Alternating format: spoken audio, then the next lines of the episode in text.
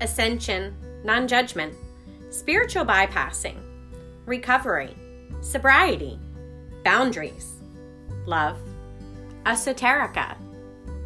What do these words even mean?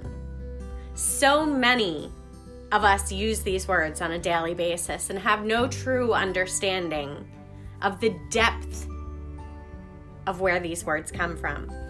Join me weekly as we practice walking a fresh path, opening to new ideas, broadening our minds, and living connection. We may not always do it right, but as long as we continue to practice and try again, we're definitely not doing it wrong.